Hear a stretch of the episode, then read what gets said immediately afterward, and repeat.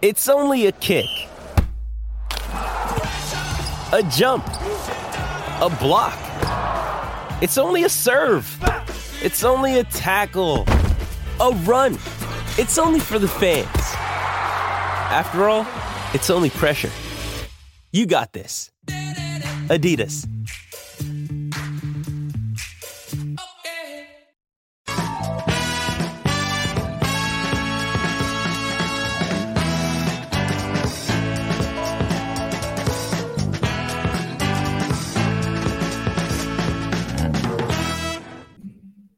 Up, everybody? Mitch Michaels here, along with my betting cast of experts. One new face in particular, it's Tennis Bets. Every Wednesday during the clay court season, we're on the Tennis Bets Twitter, the Tennis Channel Facebook, the Tennis Channel YouTube as well.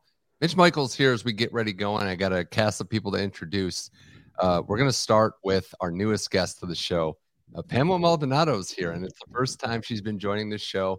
Uh, we wanted to to you know class to join up as they say so we brought in an expert someone that has a huge track record as well. Uh, pamela welcome to the show. I uh, hope you fit in well here and we'll be on our best behavior. As long as we can agree that novak djokovic is the greatest then yes we will get along just fine. We will get along just fine. Right well we're, we're starting out strong. I like that. Uh, we'll do the intros first as well uh, from crack Rackus, the extraordinaire. No one talks more tennis each week than this guy, Alex Gruskin. Welcome back to the program. Pleasure to be here. I feel like this is the poorest man's around the horn, and I'm honored to have a spot on it. Poorest man's, but the most expensive bricks, that's for sure. in here, sitting behind his Zoom background as well. And then Kenny Ducey coming, I think, from New York City, I think from this century. Uh, you can find his Patreon picks every day covering tennis as no one else can. Kenny, welcome back. I think I'm going through some technical difficulties, so I actually don't hear you. But I, I was reading your lips, Mitch, and I think you said something about Matteo Berrettini. So I'm going to take that and just run with it. Uh, no, I'm just joking. It's great to be here as always, and uh, Rome is one of my favorite tournaments ever. So uh, I do think that it's going to be a good week and a half. And we're, we're we're at this point we know we know who the players on clay are. You know, it's going to be a really good Roland Garros, I think, and I'm ready to uh, to to springboard into the big the big Grand Slam. So I want to start with looking at last week's Madrid final. The both the men's and women's matches were exceptional. Uh, and if you start with you know both going three sets, Alcaraz takes the title. He defends his Madrid crown. Madrid crown. But Pamela, he does it against someone who wasn't supposed to be there. A lucky loser makes the final in Jan Lennard Struff. That had never happened before in a Masters event. Struff went the distance, went three sets, fought admirably. From the Alcaraz perspective, he has another big expectation in front of him, and he delivers. So tennis might not have been his perfect, most crisp, but he fights, he finds a way, he hosts another trophy.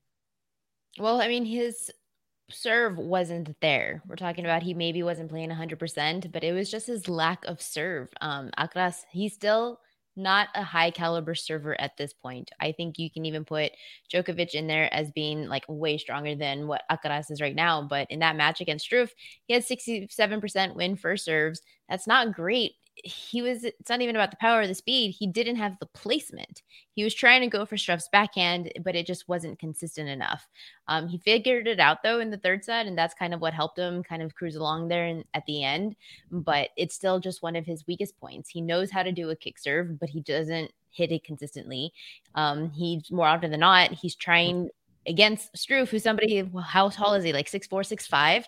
He ended up serving into like his strike zone. So it ended up being a lot of balls were getting returned to back. And even somebody like Struff, who's not the greatest returner, was still having high success yep. against it just because it's not a high caliber yet.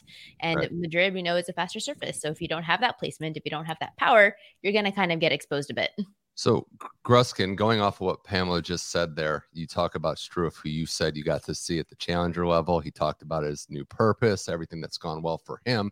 He put it all together this week, and he played against Alcaraz. I think, I mean, you, could, you guys can correct me if I'm wrong, but the only way you can really try to play against this guy is he went for everything and came up a little short. But this, I don't want to say blueprint, but this style of play was pretty much his only chance, and he was right there. Yeah, and part of that come or brings up the question how well suited or is Jan Lennard Struff perfectly suited to play a Carlos Alcaraz? And certainly the conditions in Madrid have to help. You're at altitude, the ball is going to fly through the court. It's just going to be easier to, as you pointed out there, Mitch, do what you have to do against Carlos Alcaraz, which is be the aggressor, which is say, I don't really care what's going on on your side of the net. I'm going to try and execute what I do.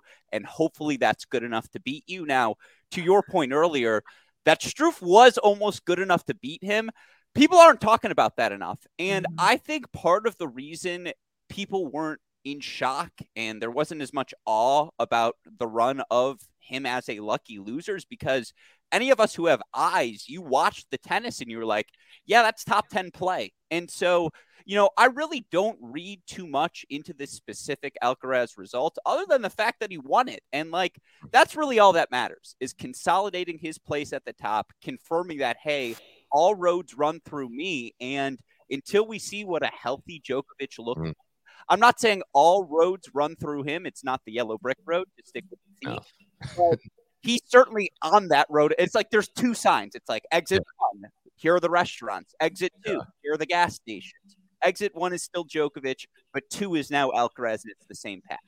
Well, well, you say that there's not enough to, there's not really anything to pull away from this match, and I think there actually is to still learn something from Alcaraz. Is that he was struggling with his serve mightily in the first set and in the second set. But what he, at 20 years old, he has the court sense that you see from somebody like a Novak Djokovic who has years of experience and he figured it out. He realized that what was the only serve that was working for him was the kick serve and he used it heavily there in that third set. So mm-hmm. he it took him two sets to figure it out, yeah. but he adjusted which is something that you don't see a lot from a lot of players in on tour, much less from any. You just yeah. don't really see it outside of Novak Djokovic and Rafael Nadal. Those are like the two players who know the corrections they have to make and then actually be able to implement that. And you saw that from somebody who mm-hmm. just turned 20. So, yeah. Uh, I, yeah, I was just going to say, Kenny, as we go into Rome now, and we're going to segue to that in a little bit, but Alcaraz deciding to play a lot of tennis. Did not play this last year. Expanded draw.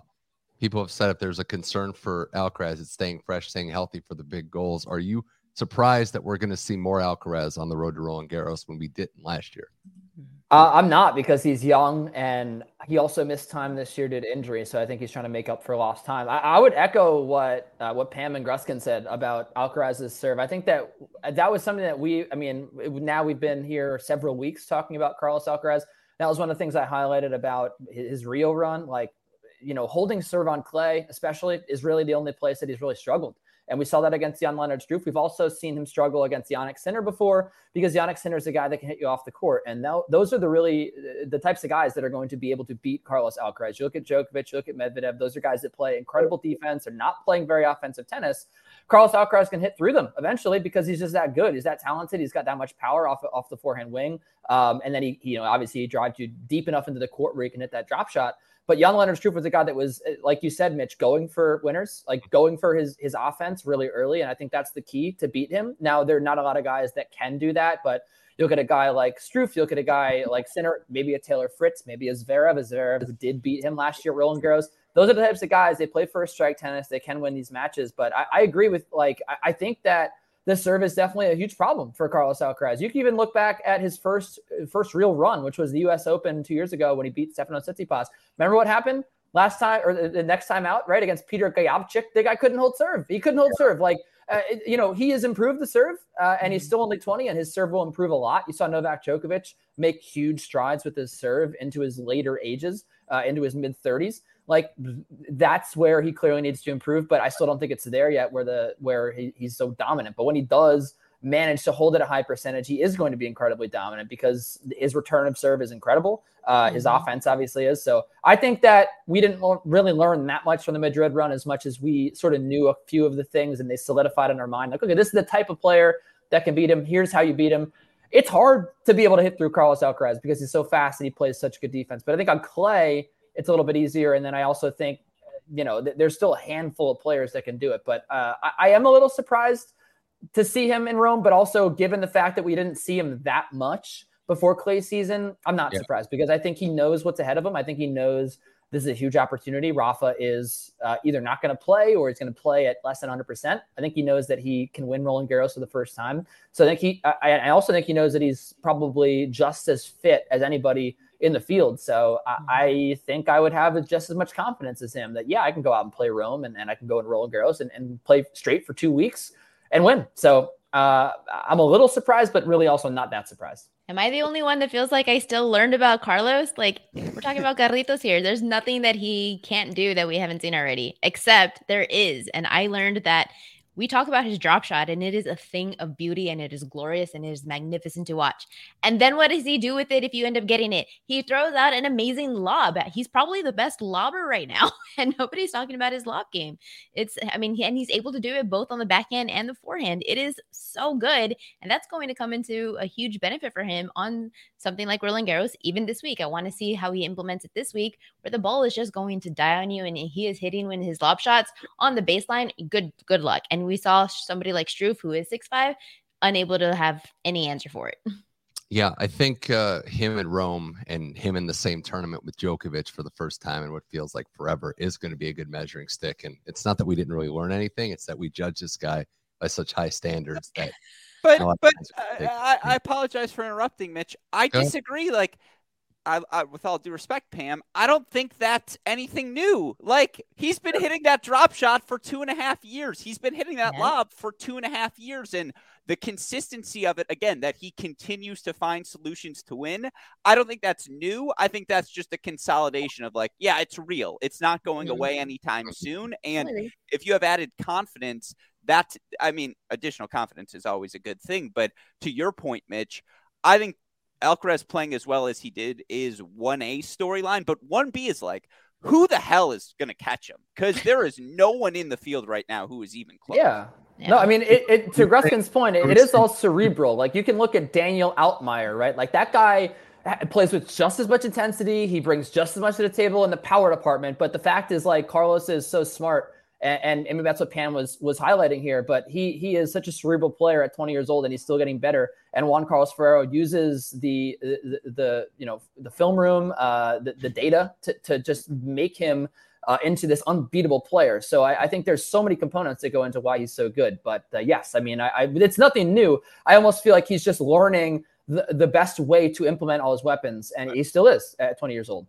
Well, I want to get to the Rome matchups and possibilities, some of our best bets in a second. Uh, Gruskin last week on the show, Zach Cohen, our guy, said one of his best bets would be the future on Sabalenka at 13 to 1 for the French Open. Well, in lieu of her winning Madrid in an epic match over Iga, that number's come down to about eight or nine, depending on where you get it.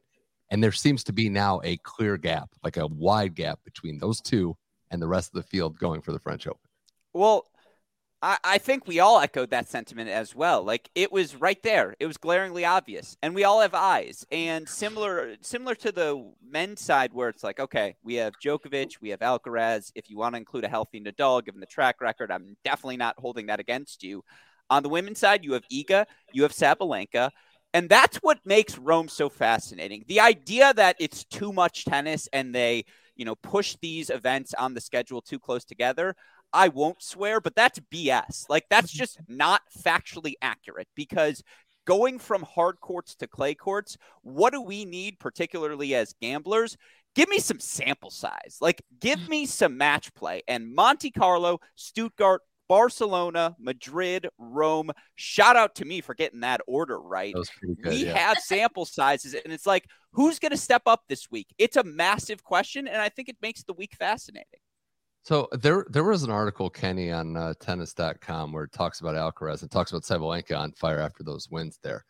I almost feel like we're glossing over. Iga didn't play terrible in this match. Sabalenka, what makes her so special is that she plays every match on her terms. She'll go out in a blaze of glory or she can beat anyone. Iga was right there. And I know last year was just a phenomenal year, a, a transcendent year. But maybe I'm just in a, in a different camp. And I'm not too worried about Iga because her base game is just so strong, especially on clay.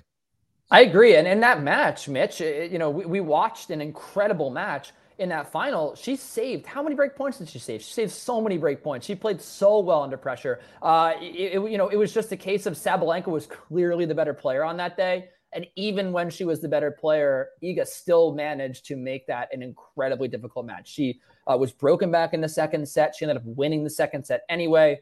Like, uh, yeah, I mean, I think every time we watch her, we're a little more impressed, right? And I think the spin that she has on that forehand, especially on clay, just makes her just an almost an unbeatable player. So uh, yeah, I mean, take nothing away from the performance of Iga. I mean, I think Sabalenka was due for a big win over Iga like that, and I mean, yeah, I I, I backed Zico. I did take that that future at Roland Garros because uh, I figured I already lit enough money on fire with Taylor Fritz winning a French Open. Why not a little bit more on Sabalenka? And yeah, it was. Uh, I, I, feel good about it. I mean, she's clearly the number two player in the world. Uh, you know, on the men's side, on the women's side, the number two player, the you know the second likeliest player to win the tournament. I mean, you would probably put at plus 300, plus 400 at the worst.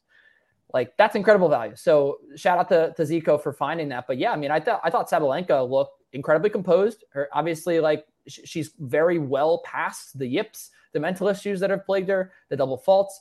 And I, I mean, yeah, I, I thought the, the way that she played under pressure was probably the most impressive to me because, like I said, Iga was in that match. Iga played incredibly well on the big points. Uh, Sabalenka just at the in the end of the match just played a little bit better on them. But uh, I, I mean, yeah, it was it was an incredibly high level, and I think both of these women at this point going into Roland Garros have really set themselves apart from the rest of the field. Hell, going into Rome have set themselves yeah. apart from the rest of the field. When you need mealtime inspiration, it's worth shopping Kroger, where you'll find over 30,000 mouthwatering choices that excite your inner foodie. And no matter what tasty choice you make, you'll enjoy our everyday low prices, plus extra ways to save, like digital coupons worth over $600 each week. You can also save up to $1 off per gallon at the pump with fuel points. More savings and more inspiring flavors make shopping Kroger worth it every time. Kroger, fresh for everyone. Fuel restrictions apply. Another day is here, and you're ready for it. What to wear? Check. Breakfast, lunch, and dinner? Check. Planning for what's next and how to save for it? That's where Bank of America can help. For your financial to-dos, Bank of America has experts ready to help get you closer to your goals. Get started at one of our local financial centers or 24-7 in our mobile banking app. Find a location near you at bankofamerica.com slash talk to us. What would you like the power to do? Mobile banking requires downloading the app and is only available for select devices. Message and data rates may apply. Bank of America and a member FDIC. All right, let's look ahead to that Rome tournament here on tennis bets. And uh, Pamela, I know you came on as a Novak Djokovic resident expert slash fan slash diehard. Came out hot. Came out hot. that I'm not wearing my jo- my Djokovic T-shirt. I got four of them to choose from, so they're gonna come out at some point. the question at the bottom is what I wanted to ask you: Is he's coming in with this track record of revving up in the clay court Masters, doing better at Rome than the rest into RG, but he's had the injury he has, we don't really know what the status of that is. What do you think he values more, getting these good reps then, or just getting through without overexposing himself and getting some rest before RG? I think it's absolutely reps. And hasn't there always been like a joke in tennis of like he purposely loses the first set just so he could get more reps? and that's kind of what, he, especially now that he's coming out of injury. But I'm not worried about his elbow injury at all. Um, he has six titles here. If he hasn't won, he's finished runner up. Um, I'm going to bank on him in this tournament to get back into form. I'm not worried about the elbow because you saw him in practice. There was no sleeve. He looks happy, good spirits, nothing. There's just like nothing form wise that said he's possibly worried about the injury coming back. He seems to be maybe fully health from it. But also, like in any, if you look at his draw, it looks tough on paper. But even though he may lack the reps, he still is the higher he has the better stability in high pressured situations because of his experience, because of who he is, because he's world number one for however long. So, I mean, it, you can put him in any matchup. This is a surface that he's comfortable with. He knows, and if he's healthy, it's more so a stamina is what I'm looking for. Yeah. Um, but if he's making it into the semifinals, he's built up into that. So he's so, ready. So I guess Gruskin kind of ask the same question your way, but maybe a different way to look at it would be if we do get Alcaraz and Djokovic like we all wanted, mm-hmm. would you mm-hmm. take one having more value out of the other by what happens, or is it the same kind of level of the RG is the goal and we'll just try to get there? Well, if Novak Djokovic gets to a final and is playing Carlos Alcaraz, that means he won five matches, right, mm-hmm. on his way to it. And it will be fascinating to see where odds makers would set that line because barring Djokovic earning five straight set victories, you have to imagine Alcaraz would be the favorite, right? He won Barcelona, he wins Rome, uh, Madrid, whatever it was, and there goes the perfect game on the order.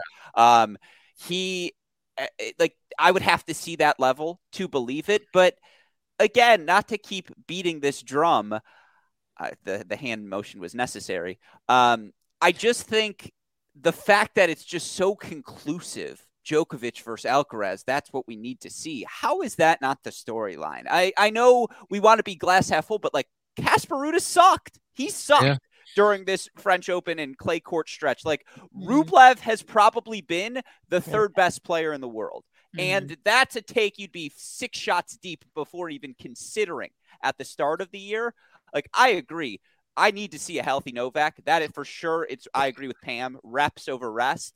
But for me, it's like if yeah. someone beats him, now Alcaraz is an unequivocal French Open favorite. Right. I um, I guess I agree with what you said there, and I think if he does play Alcaraz in the final, he will be an underdog. I I understand that. I also just always love Djokovic as an underdog. Like yeah. that's that's I think what it's a all, over. Yeah, it's a over. Well, yeah, we all do.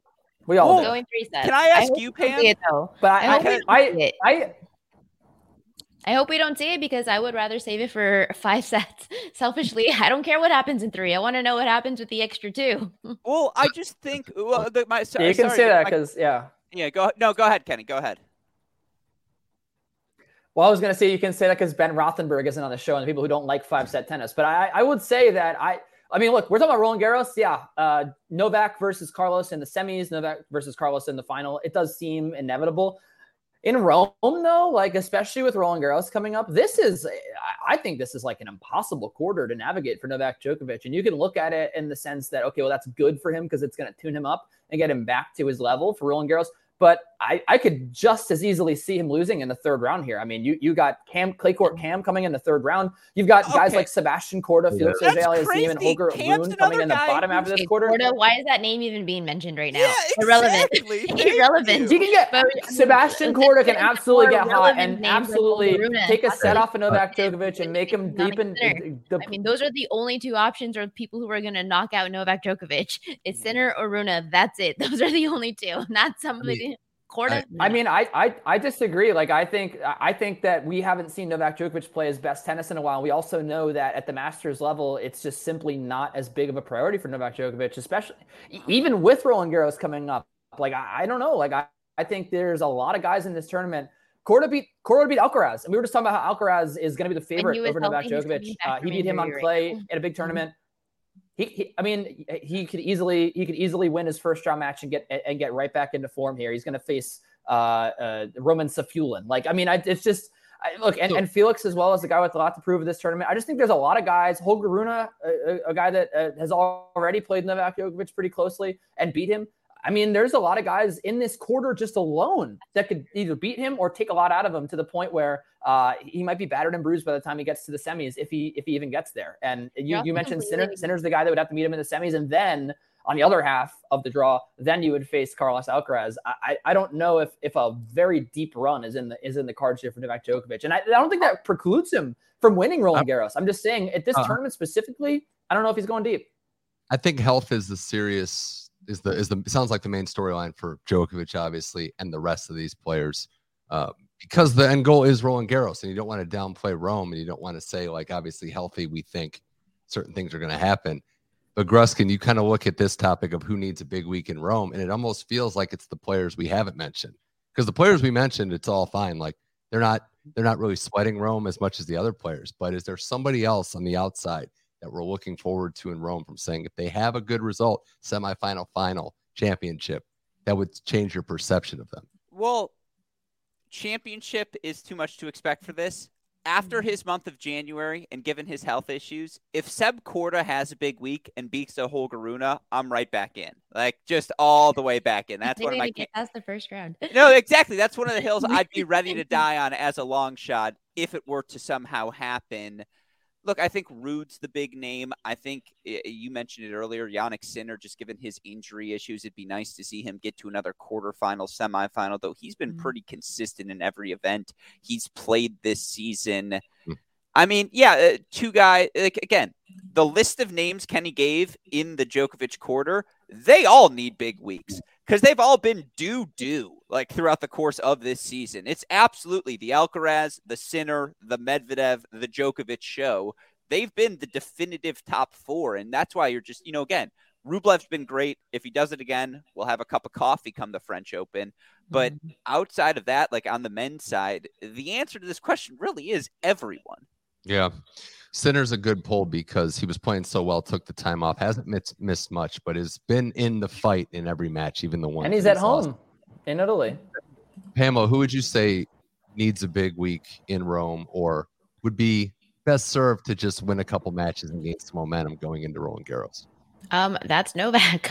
this is his tournament. I, I, don't think that his draw is very difficult. He's playing uh, opponents that maybe he'll go three sets with, but he's not going to lose to. Cam Norrie, he's a good storyline. Yeah, he's still not somebody that I love and trust on clay, though he is getting better. Wawrinka, I'm super looking forward to that match if it comes to fruition.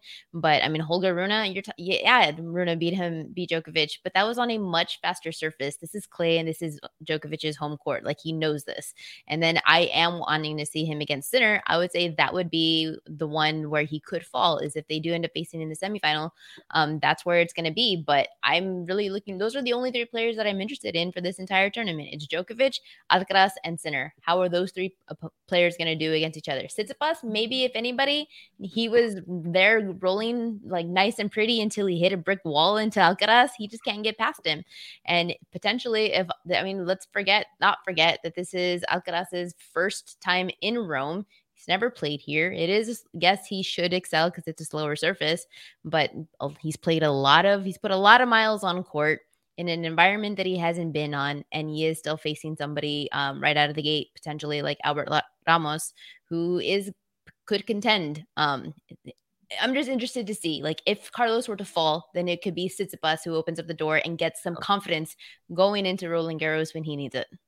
I, worry too, Kenny, about Tsitsipas, and we talked about blueprints earlier. Is there starting to be a book out? Maybe not a full book because he's still an exceptional player, but he's he hasn't been a big big match player. It seems like in recent memory. Mm. Yeah, I, well, this what what did we say last week on this show? I was saying the vibes are off with Tsitsipas. You guys were feeling great about him. I was like, look, I haven't felt good vibes with this guy since he was coming up and breaking through to the top ten, break through to the top five, like uh, two years ago when he made the Roland Garros final. I, I just still think mentally he's he's not quite there. Uh, I think you you mentioned it, like any top 10 player with a weakness at, at, when you're so good on one wing, when you're so good with the serve and the forehand, you're going to get attacked on the backhand. We saw it with Matteo Berrettini. We've seen it with Stefano Tsitsipas.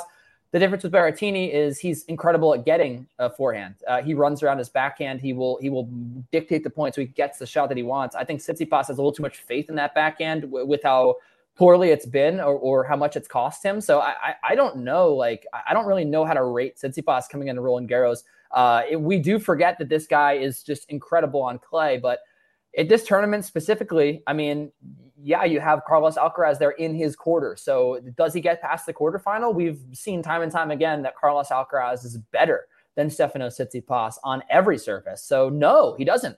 I don't think Stefano Tsitsipas gets past the quarterfinal in this tournament. And where does that leave him for Roland Garros? He had the disappointing loss to Struff last week. Mm-hmm. I don't know. I, I, I just I don't feel very confident in him. Uh, looking up the top uh, at the top three quarters here, I definitely would echo some of the sentiments here. Like Medvedev, uh, Djokovic, these guys need big weeks, but I think in between you've got a guy like Sasha Zverev who has a very solid road to the quarterfinal. Mm-hmm. He's going to have to face Luca Nardi most likely, and then maybe Hubert Hurkacz or JJ Wolf. Either one of those guys, not fantastic clay court players, and then he would face Medvedev, and, and Medvedev again he played well, altitude clay. He's a decent clay court player. Like, is he a great clay court player? Pam, uh, Pam, Pam, really just uh, threw dirt on the name of Cameron Norrie. This guy's 37 and 14 over the last three seasons on clay. I don't trust Daniil Medvedev as much as I trust Cam Norrie on clay. Uh, so no, I, I, you know, despite the fact that he's had some decent results. So yeah, I think you got those guys. You've got Taylor Fritz, Taylor Fritz uh, hanging in the wing. So I, I there's a lot of guys here in the middle, these middle two quarters that I think could make some noise. Um, but the guy, you know, someone in, in the Carlos Alcaraz quarter, unfortunately, it is Stefano Tsitsipas. I'm not feeling too good about him. You know, I mean, just the same way as I don't feel too good about Dan Evans making it to the semifinals. Like, you're just not going to get past. You're just not going to get past Carlos. I agree with Zverev though. I was going to mention him. It would be a huge accomplishment for him if he can make it to the semis. He is yeah, and he, he needs a huge week, Pam. He does, and like I said, I think it's I think it's all laid out here that he absolutely could have that. I mean, we know he has that rivalry with Medvedev. He's played him a million times. He could absolutely win that match if he gets to that point. I think he can beat Hurkacz. If he beats Med, you know, then you're looking at the top of the at the top of the quarter here. You've got either Fritz or Rublev, and again, a Fritz Rublev fourth round match. You know, those guys have been playing against each other since what they were 14 years old, like in the Chinese Masters. So yeah, a junior Masters. So I think that would be a great match. I would love to see it, and I would love to see. Uh, I, think we could easily see a Fritz Zverev quarterfinal, and I think that would be really good for both guys because both guys trying to build some confidence going into Roland Garros. Well, I want to wrap this up by going around the Rome uh, early round action. I know there's some picks. We got to give the people what they want and uh, some early round matchups. Uh, Pam, let's start with you because you're going to be fading an American with a clay court specialist, if I have that right. Yeah, I mean Tommy Paul, he's a great player, but we haven't really. He's not made for like clay.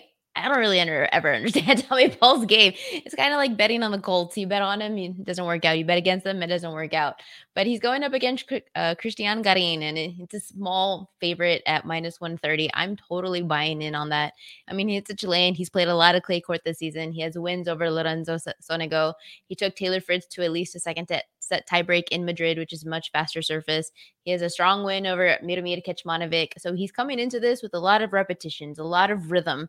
Um, and of course, he's strong on clay. And Tommy Paul, he had he's what played two matches this season 0 and 2 in those before he went to a a france what was it the france challenger last week where he lost to andy murray i'm worried about that because he lost to murray 6-1 6-2 and it's just this is not ready for a surface let him get ready for the for Roland Garros. Give me Cristian Garin, who's just like seriously the much better player on a much slower surface such as this.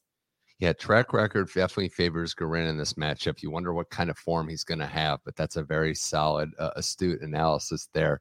Uh, Kenny, there's uh, an ARV pick in your in your future, which I think is interesting, going against the local Italian, and you also like uh, the French rapper as well, Moutet. So that's good too. Yes, the French rapper LA. I do I do think that uh, Alvaro Ramos is a better player than what we've seen. I mean, he's obviously won one of his last 10 matches and it's been a, a dreadful run. Uh, even the biggest Albert Ramos Vinolas fans like myself have considered the fact that maybe it's time for retirement for the Spaniard. But I will say most of the most of the opponents that he's lost to, except for at the challenger level, Okolie, I don't think is a very good player I have been decent. Uh, you know, Jurij Rodionov, maybe, uh, you know, maybe a big serving lefty who's great on hard courts is not a great loss for him. But um, look, I think that uh, there's a reason why he's the favorite here. There's a reason why the, the, the line is moving in his favor. Passaro mm-hmm. has also only won one of his last five matches. Uh, and there's also the added pressure of being in Italy in front of this Italian crowd. We've seen it from pretty much every player in every hometown crowd situation. Uh, it's just a tough situation. Obviously, you're going to have the crowd on your side, but certain players uh, it, it, really negatively impacts them. I think Ramos, Ramos Vinolas can attack the backhand wing. Uh, I think that he still has plenty of firepower off his forehand. You know, we we saw him add some miles an hour a couple years ago. I don't think anything has really changed to the contrary. On the other side of the coin, uh, with the Moutet match, yes, he is the underdog. He's a deserving underdog. Uh, Fabiano Marozsan, like I think he had ripped, he ripped through qualifying. He but he beat Skatov and uh, Rodriguez Alves uh, two guys that are preliminarily challenger players. And the difference here is that I did fade Moutet with Watanuki in Madrid because Watanuki had incredibly impressive wins in qualifying. Different situation with Marozsan. I think that these these are not high quality wins. And Moutet is a fantastic clay court player. He's a fantastic tennis player in general. Uh, he needs to get his legs under him on clay before he's able to make a make a run here, maybe at Roland Garros. And I do think that having one clay court match under his belt, uh, you know, having a, a, little bit of time to practice now, I think he'll be a little bit better suited for this match, and I think he should win. He's much more talented than his opponent here. The question is, okay, well, where, how does he feel on clay? And I think he's uh, having a match under his belt. I think he's going to start trending in the right direction. I think uh, taking the odds here as, as a nice plus money underdog is a very good way to buy low on Moutet because we saw him last year at the U.S. Open. We we know his talent level. He's he's had wins over very quality opponents. He's had very good matches against very good opponents. Um, obviously, we haven't seen a lot of him this year, but I do think that it's in there somewhere. And having having the the experience of just one match last week, on clay. I think that helps him out a little bit here. I think he can win this match. So Pam, are you I on like- Ramos as well? Is that another? I pick was. you like? That was my second pick that I was going to pick. Uh, Albert, the line has moved in his favor. So when I was talking about this yesterday, when I mentioned it last night in the email uh, for us to submit these picks, it was he was getting plus money and now he's a small favorite. But I mean, Juicy said it at the start of the show. Uh, we know who the good clay who the good clay court players are, and that is Albert. Albert Ramos Vinolas. Beautiful name. But it is, I mean, you're talking about a veteran of the game here on such a slow surface lefty clay court specialist in the first round of a tournament that plays slow. Yeah, give me him over somebody who has only five clay court matches to his name, four of which have come this year. You have to give the nod to experience. It may not be pretty and he may struggle, which is what we've seen him do a lot recently. And he's making it to a lot of three set matches. I don't know if Albert has it in him to win in straight sets anymore, but Mhm. in the end, I think he'll figure it out and the experience is going to come in. Um, yeah. And besides, I mean, you have Passaro who lost to Benoit Paire. Who loses to him? No, I know that's Hey, that- hey, whoa, whoa, whoa, whoa! No Benoit Paire slander allowed on this show. But I will say, uh, you know, uh, Ramos Vinolas for the last three years now has just, for some reason, been allergic to winning in straight sets. He's played an incredible amount of three set matches, and every time people say uh, they bring up his age, they bring up the the amount of tennis that he's played. This guy has proven time and time again that he has the stamina. So I, I do think that there's, I don't think there's really any concerns here for me that that he might have to dig deep to win this match. Uh, and I think that that honestly, honestly gives him an, an advantage over his opponent. here. Mhm. so I want to but go. I want to and, go two to and oh over here. We both like Albert. Mm. hopefully. Uh, I want to go to a comment in the chat right now because we want some advice from the experts here. Payola money line against Cressy. Serve and volley, serve bot according to Reilly Opelka. He made this year's team, but mm. he is not a natural on clay. So what do we think about this? I like it a lot. I like Guido Pella a lot. I thought we saw earlier this year in the Golden Swing that he still has some good tennis left in him. He's obviously a talented player, and Maxime Cressy, uh, we we really. Maxime Cressy is such a fascinating player because he uh, he's, he's almost like a very boring J.R. Smith in the sense that he's just really good for like two weeks and then you just he disappears. Uh, Yeah. You know, because I think uh, whether it's on grass or on fast hard, you know, the surfaces will play to his advantage. Uh, yes, I, I would agree with Jerome Powell. He's not a natural clay court player. Uh, he has not won a match yet here on clay this season. He's 18 and 28 across all levels on clay for his career. Uh, absolutely love the Pella pick. Uh, that is, I think, on Friday or Thursday.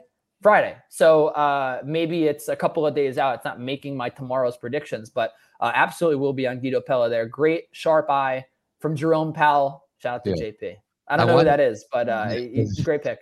I think I would be more inclined to look at the over rather than taking a straight money line because Maxime Cressy, I am on.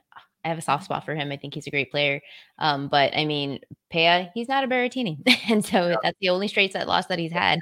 He even just recently in Madrid, granted, it is a faster surface, but he took Wawrinka, who is a really good clay court player, to three sets, two tie breaks. So he has the competitiveness competitiveness in him to be to do well on this surface. Do I agree that he should be the favorite? Probably not, but I would more so be looking to this to go over three sets. I Is it- also will point out Cressy has only won two sets on clay this year, and they're both in tie breaks and dating back to last Rome, where he beat Forti in qualifying. Uh, he's he is simply he, he is only winning sets by tiebreak, and he's really not winning many sets on clay at all. So it's not like he's like close to winning these matches. He's just not a clay court player. It's been very difficult for him. We saw him obviously have a good match against Wawrinka in Madrid, but those are different conditions and altitude. These are going to be much different different for Tie him. breaks work well in overs. Yeah, I- they I do. wa- I want to ask quick questions for two matches tomorrow that I'm looking at, and uh, just want to hear your thoughts on it. We haven't we talked about him a while on this show, but Korda is a slight underdog coming back from injury. Anything worth that, and even money that I see on the sportsbook I'm looking at in the Ben Shelton Bublik match. So thoughts on those two matches? Well, well Kenny, go first and see what you uh, what your advice is. Yeah, so I, I know a decent amount about these two young whippersnappers. I would say, first of all, with Korda, I mean, Roman Safiullin has. Uh, betting on Roman Safiullin is maybe one of the best decisions you can ever make because when he, or when, he's a favorite anyway, because I think no one is lining up. Like, there's no line outside to bet on Roman Safiullin as a minus 150 favorite. And the fact that he was a big favorite today over uh, Marco Skiron told me all I needed to know about that match. I think he's a, a solid tennis player, obviously a little more suited for hard courts, but he really gives nothing away. Uh, hit his hits his serve pretty hard. Like I think this is going to be a difficult match for Korda. And once again, there's a reason why the line has moved towards Roman Safiullin. Um, I did mention earlier in the show that yes, Korda could get hot. Like is a guy that has a lot of natural talent, a lot of ability, and if he just wins a couple matches, like he could just be off to the races and take a set off of a top ten player, maybe win that match. That is where I lied. But no, I, I'm staying away. I'm going to take a wait and see approach okay. with Sebastian Korda. Uh, with, with, Alexander Bublik, I've seen a much more engaged Bublik. Uh, he's I, I don't know why people have hated his game on clay so much because his game just works so well on clay. He has incredible touch. Uh, you know, we talk about Carlos Alcaraz's drop shots all the time. We never talk about Bublik's drop shot, right? Um, but I, I do think this is a tough match for Ben Shelton. I don't necessarily think Shelton's a bad clay court player. I think his game is very suited for clay, but I do think he is a bad returner and that hurts you on clay. You got to return well on clay. And Bublik with the free points on the serve, with the big serve, uh, I think it's a little bit of a pressure spot for for Ben Shelton. I think he's going to be put in a lot of tough pressure situations, and I don't know if he handles them quite well. So I would actually say that Bublik, who's a slight underdog here at some books anyway, um, would be my pick. Hmm. So Pam, do you think that this should be a stay away, or do you? I mean, Bublik had a giant racket smash today, but he did win. So when he when Ducey was saying he's a more engaged, yeah, the racket smashing is definitely part of that. He's entertaining, but Bublik is definitely not somebody that I like to put my money on. Um, he's too erratic, and it's he's so he's such a volatile player that he can lose in straight sets because he just doesn't care, or he's gonna give it his effort and try to like find if he figures that he actually has a shot. So for me, from a sports betting perspective, I don't see value in betting on him or against him um, unless he's playing like a top 10, top 25 opponent. Um, that's just my perspective. So for me, stay away. And as far as like Korda, he's just not somebody that I can back right now who's played one match and it's a straight set loss. Um, granted, it was two tie breaks, but since Australian Open, I need to see more from him in order to back him as an underdog. So I would be going the SAF route um, or pass as well. Well, guys and girl, this has been fun. Uh, and I will say, Kenny, that the other one that I like tomorrow, just quickly, is uh, Coco overs are back. I think Putin. Oh, Coco overs. Absolutely. I think that's going over 20 and a half because I think Putintseva is feisty and Coco might not be fully. Yeah, right. Putintseva. I mean, I, I could see Putintseva winning that match straight, Good. straight up in two sets. Take, but I, I agree with you on the over.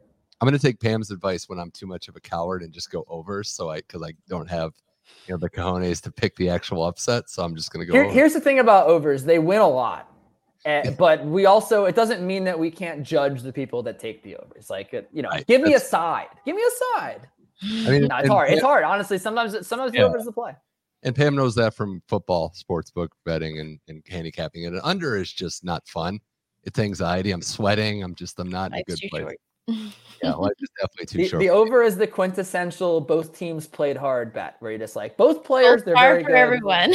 and it's the only, and it's really the only bet that you win before it's over. Like you can just get out before the match is actually over. Well, I, I will say, just strategy wise, I I usually reserve my overs for the matches involving Djokovic, the matches involving Nadal when he's when he's healthy, and Alcaraz. Like those are the only times I think it's very uh, useful to bet overs instead of spreads because a lot of times a player will come out strong. The Struff match against Tsitsipas, great example. I had Struff plus four and a half games. I was shaking in my uh, warm down Stan Smith sneakers because I was like, oh my goodness, he just took the first set in the tiebreak. He is not going in the spread.